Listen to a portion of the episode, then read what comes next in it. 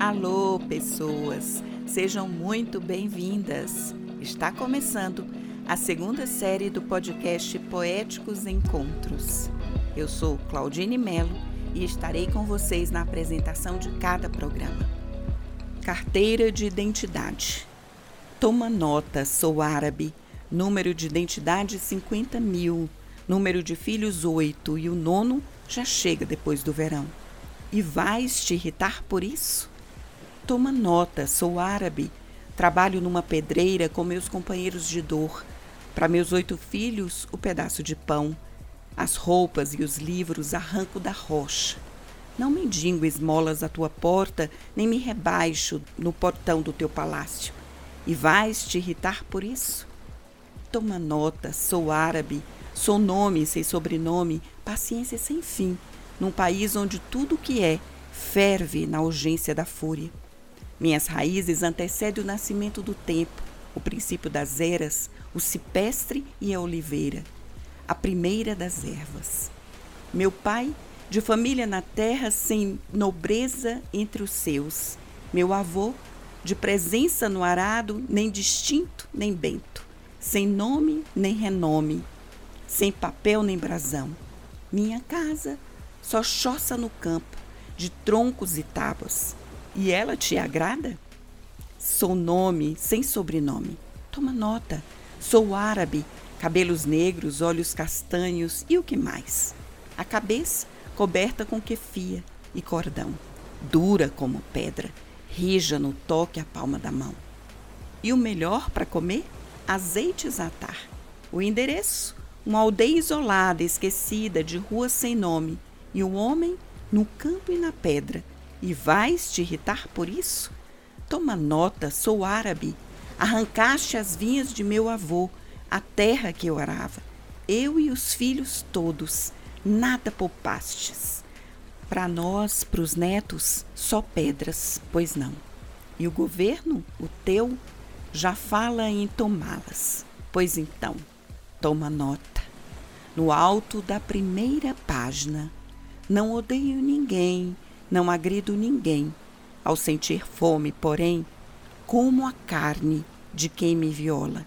Atenção, cuidado, com a minha fome, com a minha fúria. Mahmoud Darwish, tradução, Paulo Farah. Nesse episódio, temos a presença do multi-instrumentista, compositor e poeta Carlinhos Antunes, e das artistas Marmone e Ola Al-Sagir, que fazem parte da Orquestra Mundana Refúgio.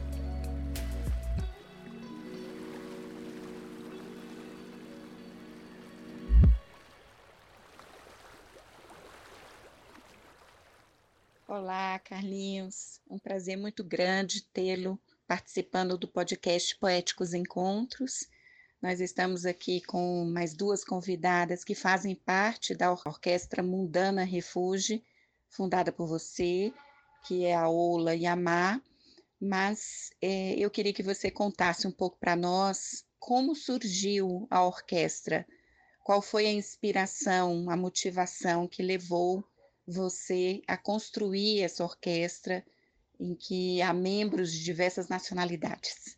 Olá a todas, todos e todes. Eu sou Carlinhos Antunes, sou diretor da Orquestra Mundana Refúgio. A história dela vem de muito tempo, né?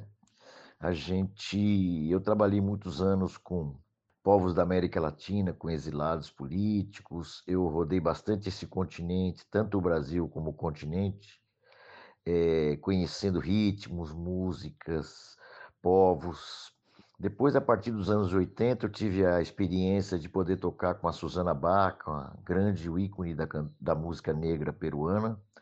Nos anos 80, 85, 86, eu entrei para o grupo Tarancon, fiquei quase 3 anos. E aí tive muito contato com a música também do continente. Fizemos shows, inclusive fora, fomos para o Marrocos, que para mim foi fundamental. E eu percebi que, morando sobretudo na Europa, que embora com toda a questão do racismo com relação aos imigrantes, mas de qualquer maneira, os que lá estavam, né, era mais fácil vê-los tocar aí nos lugares, ver as exposições, ou seja, existia um fluxo de imigrantes que tinham muito mais, parece que tinham muito mais contato entre si, que podiam circular, que faziam um monte de coisa. Quando eu voltei ao Brasil no final dos anos 90, na primeira, 96, por aí, eu percebi, eu falei, bom, onde estão esses tantos povos que moram aqui em São Paulo? E aí participei de um projeto junto ao Sesc, na época, que chamava São Paulo de Todos os Povos, ou Todos os Povos de São Paulo. E aí eu chamei músicos de diversas partes do mundo e mesmo de regiões afastadas de São Paulo, dentro do Brasil, e a gente fez esse projeto que durou uma semana, foi muito legal. E eu percebi que, na verdade, o mais importante era o seguinte, os músicos estavam aqui, mas eles precisavam sair dos seus guetos. Então, esse projeto, para mim, foi o pontapé inicial do que depois veio a chamar Orquestra Mundana, em 2000, e depois, em 2015, quando a Orquestra Mundana, que foi assim, muito importante, porque a gente fez essa que eu chamo de juntação, né, de brasileiros com vários povos. Quando fez 15 anos a orquestra, eu escrevi um projeto chamado Projeto Refúgio. Aí chamei uma amiga, a Cléo. Eu falei, ó, Cléo, vou precisar de um assistente social, porque é um projeto de música, mas que envolve muitas culturas e tal. E aí falei, vamos fazer uma campanha junto aos refugiados e imigrantes, mas principalmente aos núcleos de refugiados. Fizemos esse projeto, ele durou acho que uma semana, quer dizer, eu digo a execução dele, mas o projeto todo teve um ano de duração, até escrever, ir atrás das entidades e tal, enfim. Depois, durante essa semana, a gente fez debates, fez uma série de oficinas. Então, na verdade, resumo do resumo, a Orquestra Mundana Refúgio, ela é reflexo desse trabalho de São Paulo de todos os povos. A orquestra é de síntese de um trabalho longo que eu faço ao longo desses 30, 40 anos de música, né? Carlinhos, quando eu fiz o convite para que você fizesse parte desse encontro poético, nós falamos sobre poesia e você me disse que também escreve poemas. Então, eu queria que você recitasse ao menos um poema autoral ou um poema que te toca profundamente e que você quisesse compartilhar conosco. Pode ser? Eu sou historiador também de formação e eu gosto muito de ler livros de história, né? Li muito, mas eu sempre gostei de literatura e de poesia. Me identifico com a poesia. A poesia ela é mais solitária do que a música, na minha opinião, porque o poeta, a pessoa que escreve, ela escreve, tem que ser solitária para escrever. Muitas vezes, quer dizer, o livro ele é um produto solitário, ele aparece ali, e aí depende muito das pessoas irem lá comprar, ler. É assim, diferente da música. A música, todo o processo de criação também é solitário, mas para ela realizar, ela precisa do palco, ela precisa ou de um disco, que as pessoas compram o disco e ouçam, e mais gente ouça tal. Às vezes a poesia não, a poesia é muito solitária. Então, eu me identifico com isso também. Eu gosto de escrever. Eu não até escrevi no prefácio do meu primeiro livro que eu não me julgo poeta, mas eu gosto de escrever. Então, se eu vou virar poeta ou não, não vai depender de mim. Eu gosto de escrever e não tenho vergonha de fazê-lo. Eu vou fazer essa que eu fiz com a Letícia Sabatella, que ela fez uma improvisação. E eu gostei tanto que criei quer dizer, esse poema já existia, mas eu coloquei na improvisação dela esse poema. Ah, só reiterando, eu fiz esse poema quando eu fui para o Acre, né? Xapuri, quando eu estava na reserva, bem próximo da reserva do Chico Mendes. Lá em Xapuri, na floresta de Xapuri, quando a chuva chove, o rato ternário quase some. Esse que se chama coró, que tem prazer na água que bebe, mas não gosta da chuva que chove. Na floresta de Xapuri, quando a chuva chove, a obstinada cigarra quase apaga, pouco dela se ouve. Essa que quase nunca para, essa que faz sua casinha em forma de tótem, com a mesma destreza de um João de Barro. Na floresta de Xapuri, quando a chuva chove, sempre algo ocorre. O sapo binário se intimida e o destemido saci até com uma perna corre. Na floresta de Xapuri, quando a chuva chove, surge um som tão bonito que embala quem dorme, faz brilhar os pequenos olhos das plantas. Na floresta de Xapuri, quando a chuva chove, a boa sorte aparece, a castanheira cresce e se avista a rainha Samaúma. Na floresta de Xapuri, quando a chuva chove, a vida vive. Que maravilha! Má, você chegou aqui no Brasil já com a música como fazendo parte da sua história de vida? Eu cheguei no São Paulo, em São Paulo 2012. No Irã, eu passei, acho que estava 30 anos quando que cheguei aqui. Então, grande parte da minha vida passou do Irã, né? Eu cresci, passo na escola, universidade, tudo foi no Irã. Também eu sempre amava paixão para arte, também para cantar. Infelizmente, para mulheres, trabalhar com arte é muito difícil. Para dançar, para cantar, mulher não pode dançar no público, não pode cantar no público sozinha. Então, depois que eu casei com meu marido, eu falei com ele, ele também concordou que precisamos que sair do Irã. Ele, antes de casamento, ele viajou para o Brasil, viajar como turista.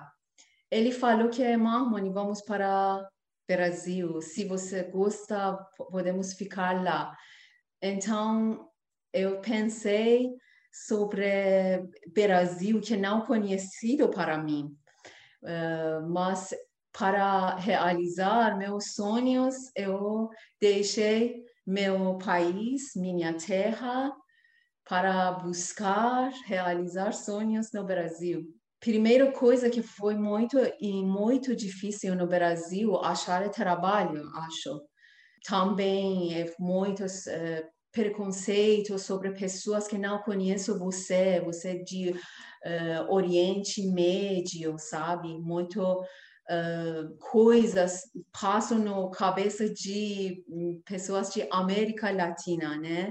Sobre Oriente Médio.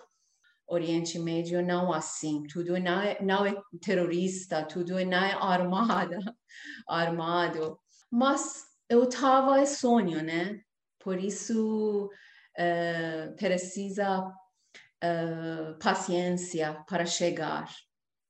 Passei muito tempo depois que eu conheço Carlinhos Antunes. Eu cheguei no momento que eu queria, né? Eu perguntei de ele que você trabalha com pessoas estrangeiras, porque eu vi que ele estava uma apresentação com uma cantora não brasileira, com outro país, acho que peruano, não sei, língua, mas com América Latina também, língua dela também é espanhol, mas eu entendi que a música dele é diferente, então eu falei com ele que eu sou cantora iraniana, mas felizmente ele conhece o Irã, ele falou, que bom, você é iraniana, não vi aqui, iraniana do Irã, manda voz, vídeo para mim, vamos começar, eu gosto de conhecer, eu gosto de trabalhar. Então, eu entrei na orquestra, nós começamos a falar sobre nossa música, sobre nossa cultura, foi assim. Que maravilha. Mas, Ola, ouvindo a Má contar, fiquei pensando aqui, e sua chegada no Brasil, como foi? No primeiro, eu quero agradecer muito pela esse convite. Eu fiquei muito feliz também, sempre com honra estar com vocês, compartilhando um pouco sobre a nossa experiência e a nossa história, né? Para mim, como Ola, que a primeira coisa que eu mudou aqui no Brasil é o meu nome, que é uma pronúncia totalmente diferente, seja o nome mesmo, seja o sobrenome, tudo diferente pela pronúncia, como em árabe, pelas letras latinas aqui em português. Meu nome em árabe é Ola Al-Sagir, e vocês falam Ola Al-Sagir, que é totalmente outro nome, né? Mas já... Você foi rebatizada no Brasil. Exatamente. A primeira coisa de identidade, que é o nome da pessoa, né? Enfim, na minha chegada estava com meu marido e um filho, Adam.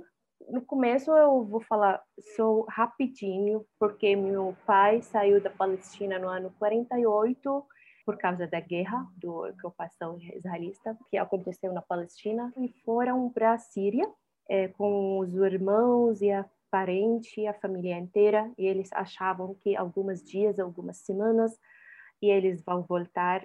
O que aconteceu, infelizmente, que ninguém conseguiu voltar à sua terra nativa, e eles recriaram a sua vida nova na Síria, e viveram toda a vida deles e morreram como refugiados palestinos.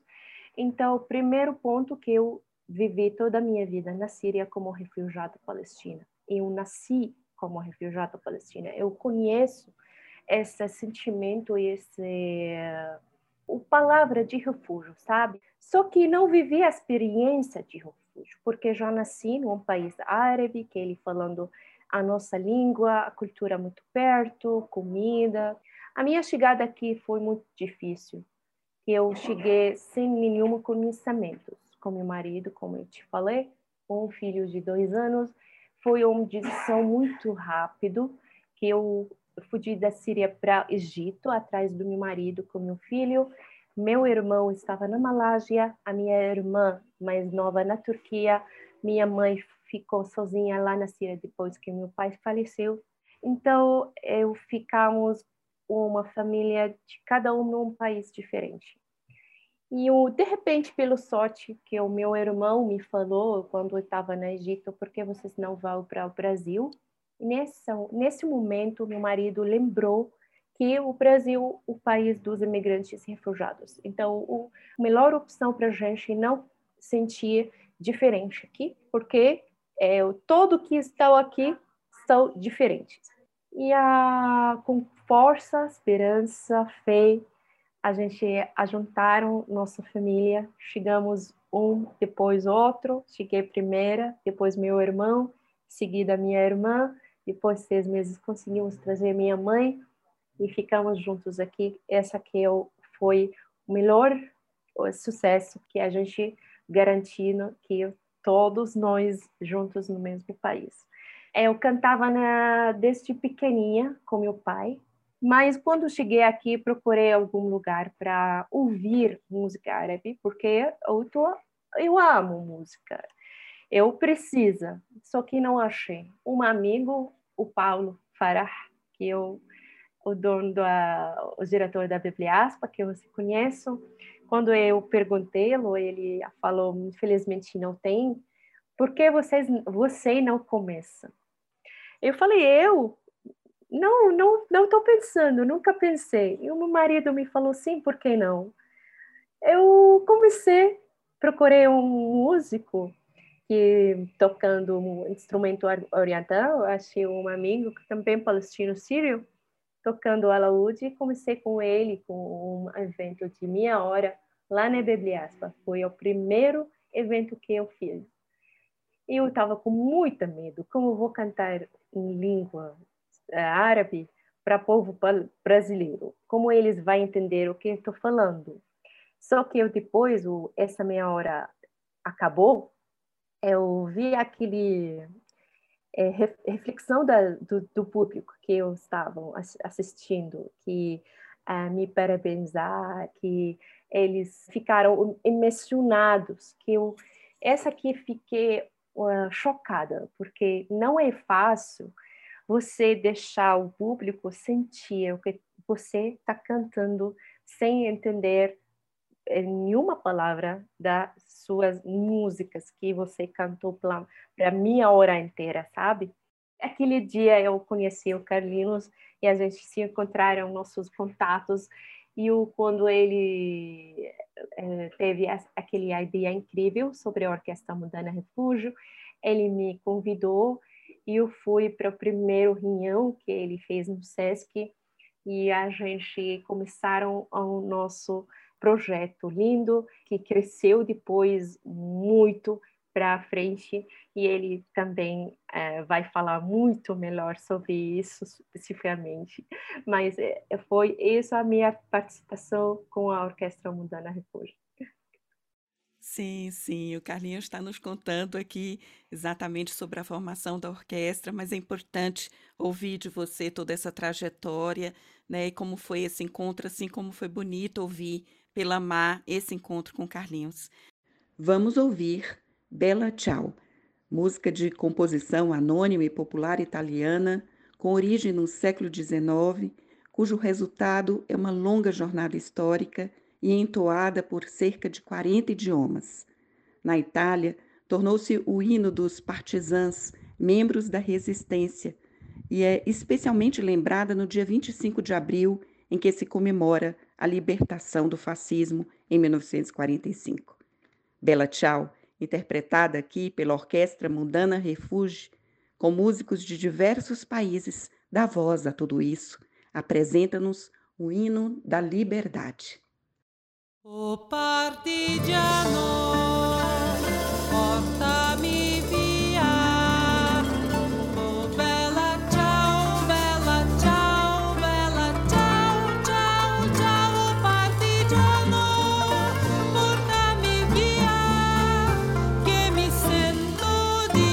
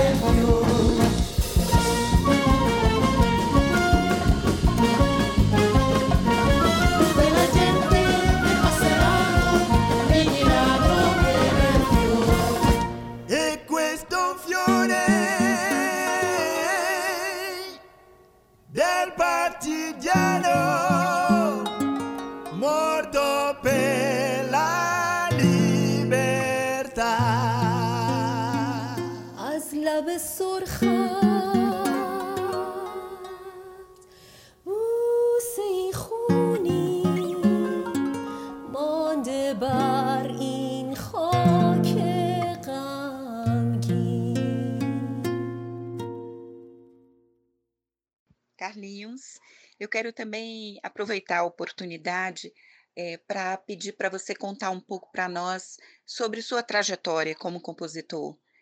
Nós sabemos que você tem músicas gravadas por diversos cantores brasileiros e que a Orquestra Refúgio é o resultado de um trabalho de muitos anos com a música, Então, eu queria que você falasse um pouquinho para nós como é essa sua trajetória na composição e agora como maestro dessa orquestra.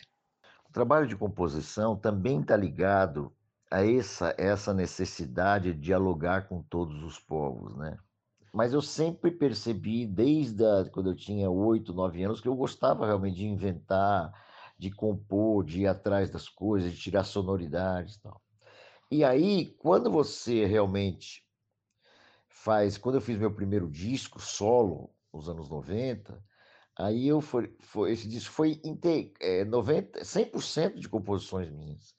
E aí sim, digamos, você fala, nossa, agora vamos ver o que acontece, né? Porque se for uma lástima é porque as composições são ruins, mas não foi uma lástima, foi um disco que, aliás, o primeiro disco, Paisagem Baralina, tiveram muitas críticas boas, mas muitas. Saiu muito, também era outra época, mas enfim.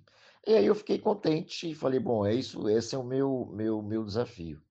E saí quando eu saía para viajar, para viajar para outros povos, tal, ficar em outros lugares, viajando ou morando, meu desafio era, de certa forma, comprar algum instrumento típico desse país que tinha carregado de corda, né? Que tinha esse DNA, vamos assim, eu ficava estudando para ver se as sonoridades, tudo. Isso aconteceu, fez com que eu tocasse vários instrumentos e eu compusesse músicas a partir desse instrumento. Então, isso para mim, o trabalho de composição, ele está ligado hoje justamente essa vontade de juntar a cultura brasileira, que por si só não existe a cultura. O que é a cultura brasileira, né? Ela é uma somatória de tantas culturas, mas de qualquer maneira quer descobrir essas raízes profundas do Brasil e dialogar com outras culturas. Então, esse, digamos assim, é o ponto que eu chamo de ponto alto da composição que eu faço. Ponto alto para mim, né? No sentido, a essência da minha composição, né? Se vocês ouvirem o primeiro disco da Mundana Refúgio de 2017, gravado ao vivo no Consolação, no Sesc Consolação, tem lá muitas composições minhas, porque eu já tinha essas composições e quando esses novos integrantes vieram para a orquestra, essas composições, de certa forma, deram voz e vida a eles, né? Então, essas composições eu já tinha. Eu compus 2 ou 3 músicas para essa formação da Refúgio no início, mas muitas delas já existiam, outras, né? Justamente por esse desafio de compor, né? Essa vontade de compor. Perfeito, Carlinhos. Eu queria perguntar para você, Mar, quando você começou a se apresentar no Brasil, esse sentimento de que você estava trazendo toda a cultura persa junto com você, isso de fato aconteceu? Eu estou certa em pensar dessa maneira? Na verdade, quando que eu pensava que eu vou cantar com minha língua, sempre tem dúvida, tava dúvida que eu posso ficar como uma cantora persa no Brasil. Essa não, para mim não é muito existe. Sempre tava dúvida, mas depois que eu conheço Carlinhos Antunes, ele dá uma coisa para a gente, tem uma esperança, uma coisa que precisamos. Vocês aqui, nós gostamos que vocês com cultura diferente, com língua diferente, fica aqui. Então, quando que para a primeira vez eu cantar no Sesc Consolação, foi uma grande honra para mim também. Foi muito coisa bem diferente na minha vida. Começou outro caminho na vida no Brasil para mim. Eu não perdi o desejo, sabe, para futura, para essa coisa. Eu estou aqui pensando, Mar, na sua história com uma mulher que vem de um país milenar, que é o Irã, de uma cultura também milenar, que é a cultura persa, e da importância da poesia persa para a história do Irã, mas não só. Ela atravessa aí por outros países e chega até nós no Brasil, ainda com muita dificuldade, porque pouco, quase nada, nós temos traduzido para a nossa língua portuguesa. Então, eu queria que você falasse um pouco sobre a poesia do Irã e, se possível, declamasse algum poema. A língua persa sobreviveu graças à poesia e a poetas persas, iranianos. Agora, todas as coisas que para a gente temos, tudo para coisa de nossa poesia, na verdade. Nossa grande poetas, que é bem conhecido no mundo, começar com Rudaki, com Omar Khayyam, com Rumi, com Hafez, depois a invasão árabe, que árabe entrou para coisa de islâmico, entrou muitos anos atrás, acho que 40 anos atrás, que eles entram com guerra. Não? Eles falaram que vocês não podem falar persa, sabe? Então, tudo alfabeto de gente virou de árabe, tudo pessoas que poderiam escrever livros, precisava que eles escrevessem com língua árabe. Mas um poeta bem conhecido na nossa cultura, nome é Ferdosi. Ele salvou nossa língua, porque ninguém não podia escrever persa nesse tempo, no persa antiga. Mas ele escreve várias coisas, ele escondido, manda para vários lugares, mas bem escondido. Livros dele, nome é Shahnameh. Todas as palavras que nós agora usamos estão no livro de Shahnameh de Ferdosi. Quando que eu venho para o Brasil, eu trouxe esses livros como assim, bem grande. Por isso eu falei que a língua da persa viveu com poesia, porque só poeta salve nossa língua. Todos matemáticos, todos de filosofias, todos eles escrevem de árabe. Por exemplo, agora, em vários lugares no mundo, precisa que nós escrevemos língua inglesa, né? Então, nossas crianças, nossas pessoas vão perder, depois de muito tempo, perdeu a língua de gente. Mas nosso poeta salve nossa língua até agora. Vou explicar antes sobre uma poesia que no mundo bem conhecido. Sadi Shirazi escreveu essa poesia muitos anos atrás. Sadi falou sobre essas coisas. Nós precisamos sempre pensar sobre essas coisas. Vou ler para vocês. Seres humanos são membros de uma união, uma essência, uma alma na criação. Se um membro sofre dor, todos os outros também são afetados. Você que não sente a dor do outro, perderá o direito de ser chamada humano. Isso é bem conhecido. Os versos devem ser ouvidos por todos nós, porque é um ensinamento do que é ser humano, e eu queria que você falasse na sua língua. Eu queria que você declamasse em persa. Bani Adam a'zay yek peykarand, ke dar afarinesh ze yek goharand. Cho uzvi be dard avarad roozgar, digar uzvha ra namanad qarar. تو که از مهنت دیگران بیغمی نشاید که نامت نهند آدمی.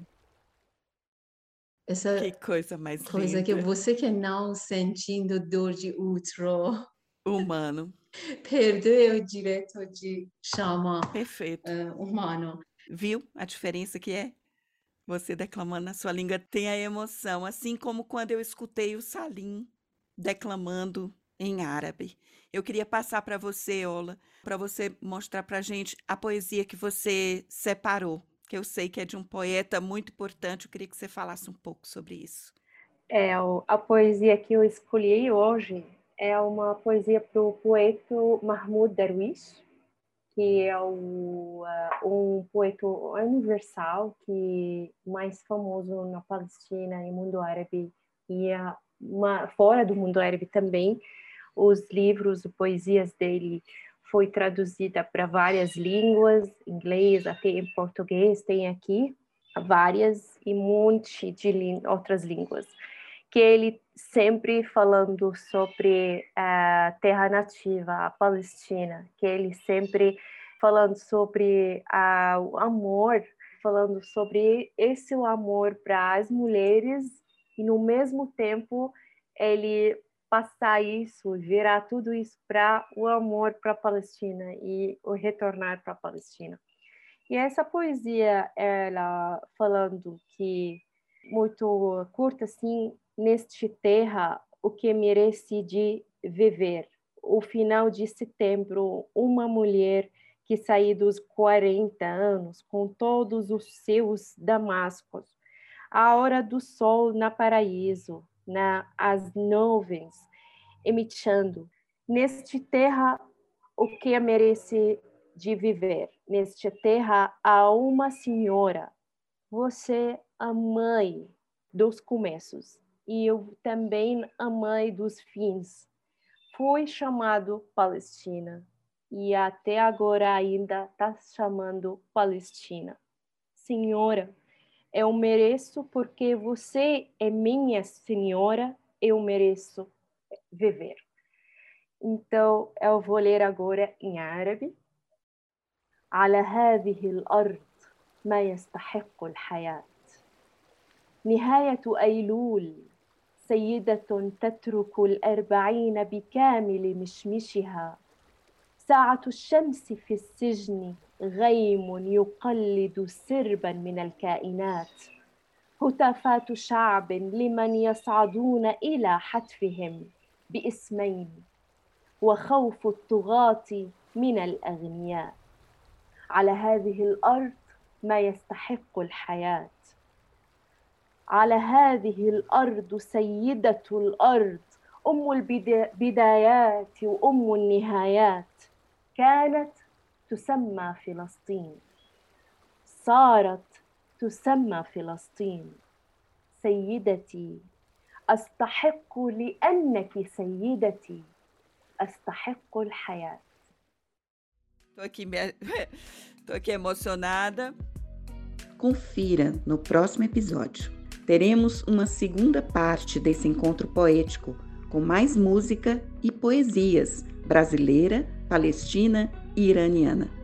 Nesse episódio, temos a presença do Carlinhos Antunes, da Marmone e da Ola Al-Sagir, que fazem parte da Orquestra Mundana Refúgio. Você acabou de ouvir o podcast Poéticos Encontros, uma série de podcasts que fazem parte do projeto A Beleza Salvará o Mundo, do Instituto Casa Comum, em parceria com o Programa Pontifício Escolas Ocorrentes. Realizado com recursos do PROAC Direto, Secretaria da Cultura e Economia Criativa do Governo do Estado de São Paulo.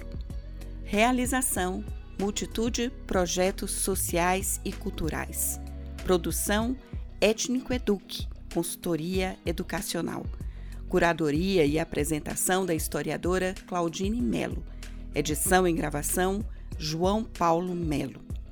Agradecimentos Aneca Setúbal, Silvana Bragato e Célio Turino. Esses episódios estão disponíveis no canal do Instituto Casa Comum no Spotify e demais plataformas de podcast.